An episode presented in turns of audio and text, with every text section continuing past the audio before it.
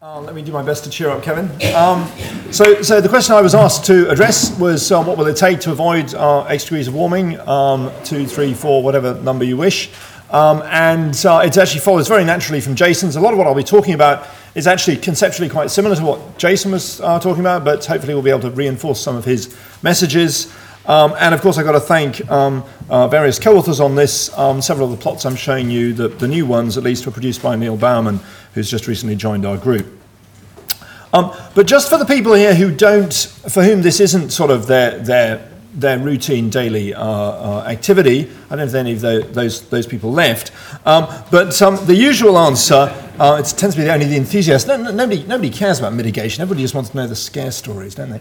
Okay, so the usual uh, answer you get is you've got to aim to stabilize atmospheric concentrations at some ppm. Um, and you've got to do this by reducing emissions by Z percent relative to 1990 by some date. Okay. So the honest answer is we don't know, and we won't know for sure until we try. And this is uh, actually the point at which I could finish my talk. And I think it's a message, it's a message we do have to make sure gets conveyed very loudly um, to, to people meeting, for example, in Copenhagen in December. The only way you're going to find out what it's going to take to avoid any given level of warming is by reducing emissions and finding out how the system responds. We can model till the cows come home, and we certainly will, but um, it's, it's not, you know, you're not going to know until we actually start this next experiment. That said, before they fire us all, um, we may still be able to say something useful provided we ask the right questions. And the importance of asking the right question is, is illustrated. It, it, I mean, I, I, will sort of talk about the wrong question briefly. Um, the standard approach, which I, most 95% of the people meeting in Copenhagen will think is the question they're trying to answer, is X degrees means Y ppm, and that requires Z percent by 2020 or 2050. That's the way everybody thinks about this problem. And it's the wrong question. So, this is why it's the wrong question. This question originates, of course, from the ultimate objective of the UNFCCC, which poses the implicit question what is that level in the atmosphere that would avoid dangerous climate change? So, to answer the UNFCCC's question, you need to know the climate sensitivity. And as you all know, the Charney report in 79 came up with a sensitivity range of 1.5 to 4.5. And 2007, do the math, how many years later, um, basically the, change hasn't, the range hasn't fallen.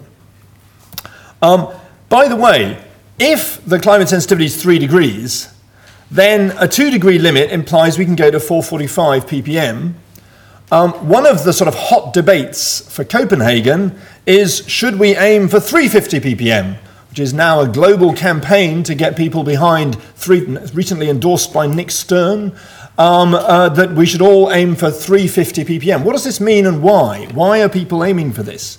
Well, the worry here is again, because you're asking the wrong question, you find yourself tying yourself in knots to answer it in a way that makes sense. So the argument which is generally handed out for why we should aim for 350 ppm um, is illustrated by this diagram here, which shows um, the carbon dioxide concentration associated with different levels of equilibrium warming. First of all, if you assume a standard 3 degrees sort of climate sensitivity, and then people cite, ah, oh, but Hansen 2009 have shown paleoclimatic evidence which implies that way back in the uh, in the distant past, temperatures were around six degrees higher when um, carbon dioxide levels were five. That's after ice caps have melted and so on. So, um, uh, it, you know, uh, even Mark Lynas can join those lines up and say, oh, well, the climate sensitivity must be six degrees. Actually, no, Mark, Mark's a very intelligent person. He told me so yesterday lunchtime. Um, and uh, uh, so, and say, well, here you are. I follow this line. This is just a log curve, by the way. I'm sure Mark's good at logs. And, uh, uh, and there you are, look, 352 degrees. Okay? Hey presto, that's why we need to aim for 2 degrees because, because Jim Hansen has shown this paleoclimate evidence that climate sensitivity is really 6 degrees.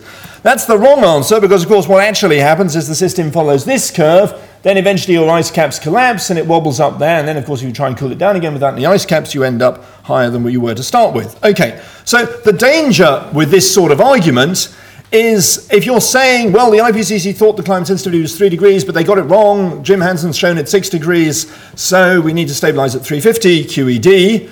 Um, the problem, there's lots of problems with this. First of all, uh, to get an IPCC like consensus that the climate sensitivity is six degrees will, I assure you, take a long time.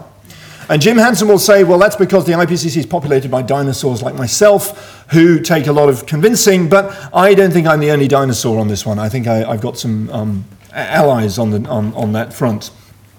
Melting ice sheets, of course, for this six degree sensitivity to manifest itself may take even longer. And so your targets basically apply to some indefinite date in the. In the future.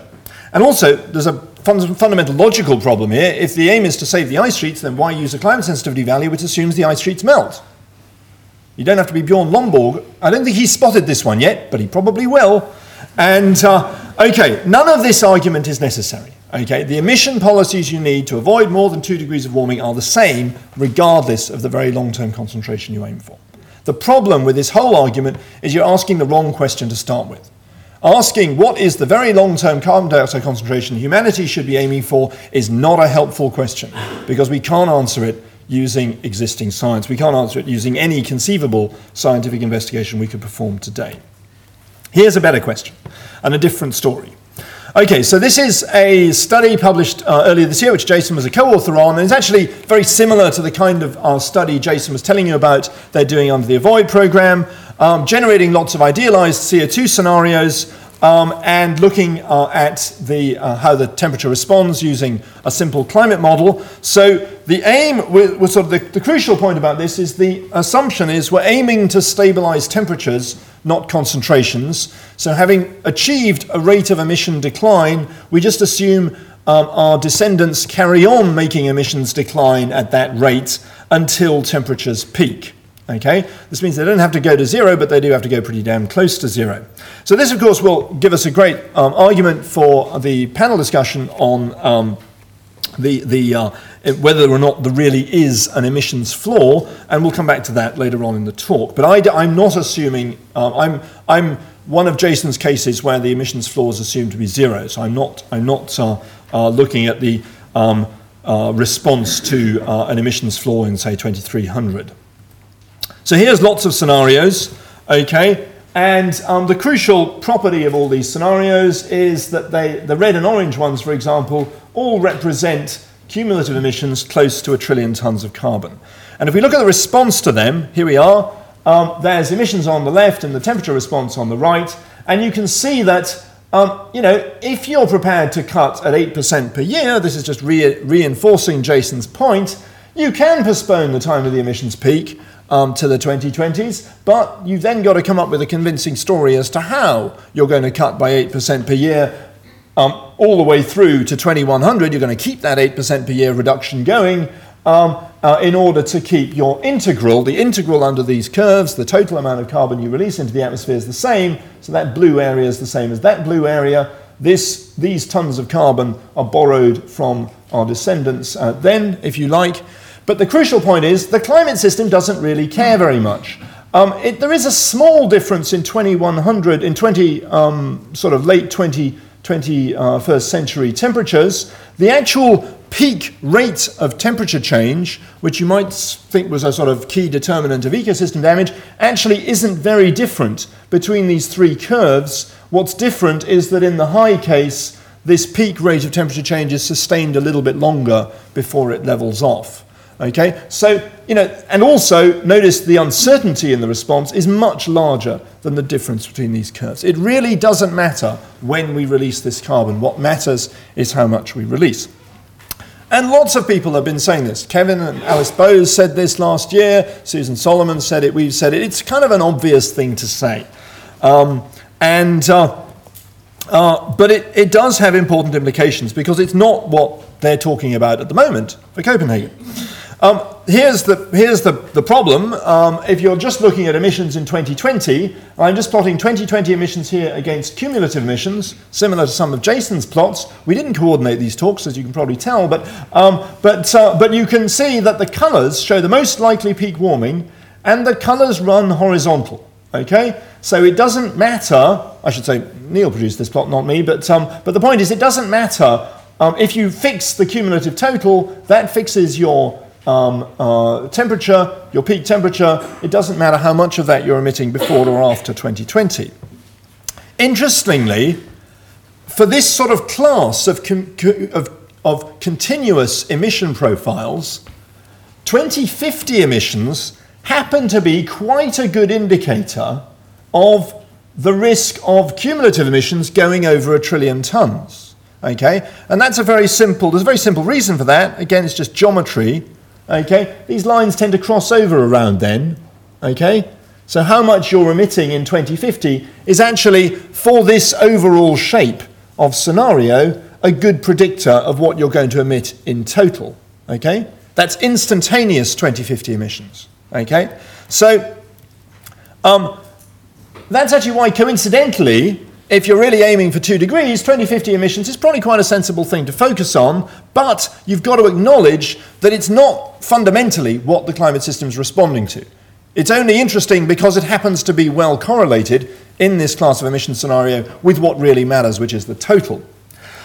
There's a lot of enthusiasm for, and this is Malte Meinshausen's fault, for emissions between now and 2050. And in fact, Jason made the same mistake in his talk, proving therefore that we haven't coordinated enough, um, or that I haven't been talking to Jason enough. Um, he's still using the budget to 2050 as a guide. This is less good even than 2050 emissions themselves, okay? Because again, go back to this graph, the amount I emit between now and 2050 is actually less relevant to the total, because of course it's all about how much you borrow from before and after 2050, than 2050 emissions are themselves. So it's a rather counterintuitive result. The actual rate of emission in 2050 is actually better than the budget to 2050 as a guide to your overall cumulative total. This is important because the WBGU proposal, and indeed everybody else and everybody at DECC, thinks it's the budget to 2050 that matters. And I told Malte this many times, but he refused to change it. Um, and uh, uh, so here you are. Remember this diagram. Next time somebody's talking to you about the budget to 2050, ask them, what do you plan to do afterwards? Because that's what matters. Okay? It's the budget overall. Mother Nature doesn't care about dates at all, not even long dates. Okay, here we are. There's the peak warming um, summary from our study um, as a function of um, as a function of cumulative emissions, and this is where we sort of start to get more relevant to the overall topic of this meeting because we're looking at higher cumulative emissions um, and uh, higher temperature changes. So um, notice this, the overall, uh, how this, how this uh, overall um, sort of area of possible response um, evolves. And um, I was just going to point out there's a very nice link between this result and various other studies. This is showing you that same information, just as some little error bars here instead. Um, that's the UK Climate Change Committee's recommended budget for a 50% chance of beating 2 degrees. Uh, that's Malte's number. That's Malte's uncertainty range. So Malte actually proposed a, a limit down here so as to get a 75% chance of beating 2 degrees. Um, this, by the way, sorry, it's rather faint. This, is, this range is the um, confidence interval on peak warming proposed by Matthews et al. in a paper which came out shortly after uh, ours. As you can see, they're somewhat more optimistic than we are because they're using different assumptions about the amount of CO2 uh, or different, different uh, estimates of the amount of CO2 induced warming to date. Okay, so that um, just shows that everybody's kind of singing from the same hymn sheet. We're all getting roughly the same numbers. And um, this is how it evolves into the future. This, of course, is the point where I have to stress I kind of set this up and did this study focusing on low, using a model that was intended for low emission scenarios. As soon as, because of the title of this conference, I'm now going to show you some figures about how it evolves when you go further into the future, but I'm very uncomfortable with using simple models when you go out to more extreme uh, uh, uh, rates, uh, magnitudes of warming, because you, you just know that the relevance of the model to the real world is just going to start to break down at that point. So just for your eyes only, so to speak. Um, um, here's what happens if you add 2 trillion tons. We bump up peak warming to around, most likely peak warming to around 3 degrees, and 3 trillion tons bumps it up to 4 degrees. Interestingly, it's not going up entirely linearly, and there's various interesting reasons for that. Notice that this, this, this, this curves here. Um, in fact, um, one of the reasons is very simple the logarithmic dependence of um, CO2 uh, forcing on, uh, of forcing on CO2. In fact, Neil Bowerman reckons that explains most of this curvature. In fact, it's just a sort of simple, and that, of course, we can rely on because we know that um, CO2 is a logarithmic driver. On the other hand, when you're going up here and there's lots of other things kicking in, like methane, feedbacks, and so forth, then the um, predictions of simple models like this one uh, are less and less relevant to the real world. Let's just see how it all relates to what's down there. That's past emissions, that's conventional oil and gas. Um, they found some more recently, so maybe that's, that bar's wrong. Um, that's uh, conventional oil, gas, and coal, and that's including unconventional reserves. So there's plenty of fossil fuels down there, which brings us to why this is not just an academic point.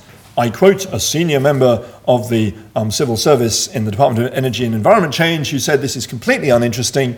Uh, it's just an academic point. And I really resent the fact that he uses academic as a derogatory. Um, uh, but um, so CO2 matters because CO2 accumulates. Most other gases don't. Therefore, if you're going to trade off different gases, you potentially are going to do things which are counterproductive if you end up emitting more CO2 and reducing emissions of a short lived gas. That matters because I'll bet we'll do lots of that sort of thing. We need to limit cumulative emissions of carbon dioxide if we want to avoid dangerous climate change. This seems an incredibly simple statement that it would be good if the world, world's politicians understood that. I don't think it's just an academic point that they should understand that. Postponing emissions peaked. This is more controversial, and, and, uh, but it's true, so um, you have to accept it. Um, postponing the emissions peak to 2020 does not actually physically commit us to two degrees. It commits us to potentially unfeasible rates of emission reductions after 2020 if we're to achieve two degrees. These two statements are not the same, and if we reach 2020 and emissions are still gently rising, I would much rather have been saying that second thing for 10 years than the first thing. And you've got to see why. Because if you've said you're doomed if you don't peak by X date, then if we don't peak by X date, what can you say apart from, oh, well, we're doomed? Which is not a helpful thing to say. So we've got to be very careful here. And a lot of the focus, DECC in particular, the, the, the, a lot of the rhetoric on the need to peak by X date is potentially extremely dangerous because it doesn't fit with the science.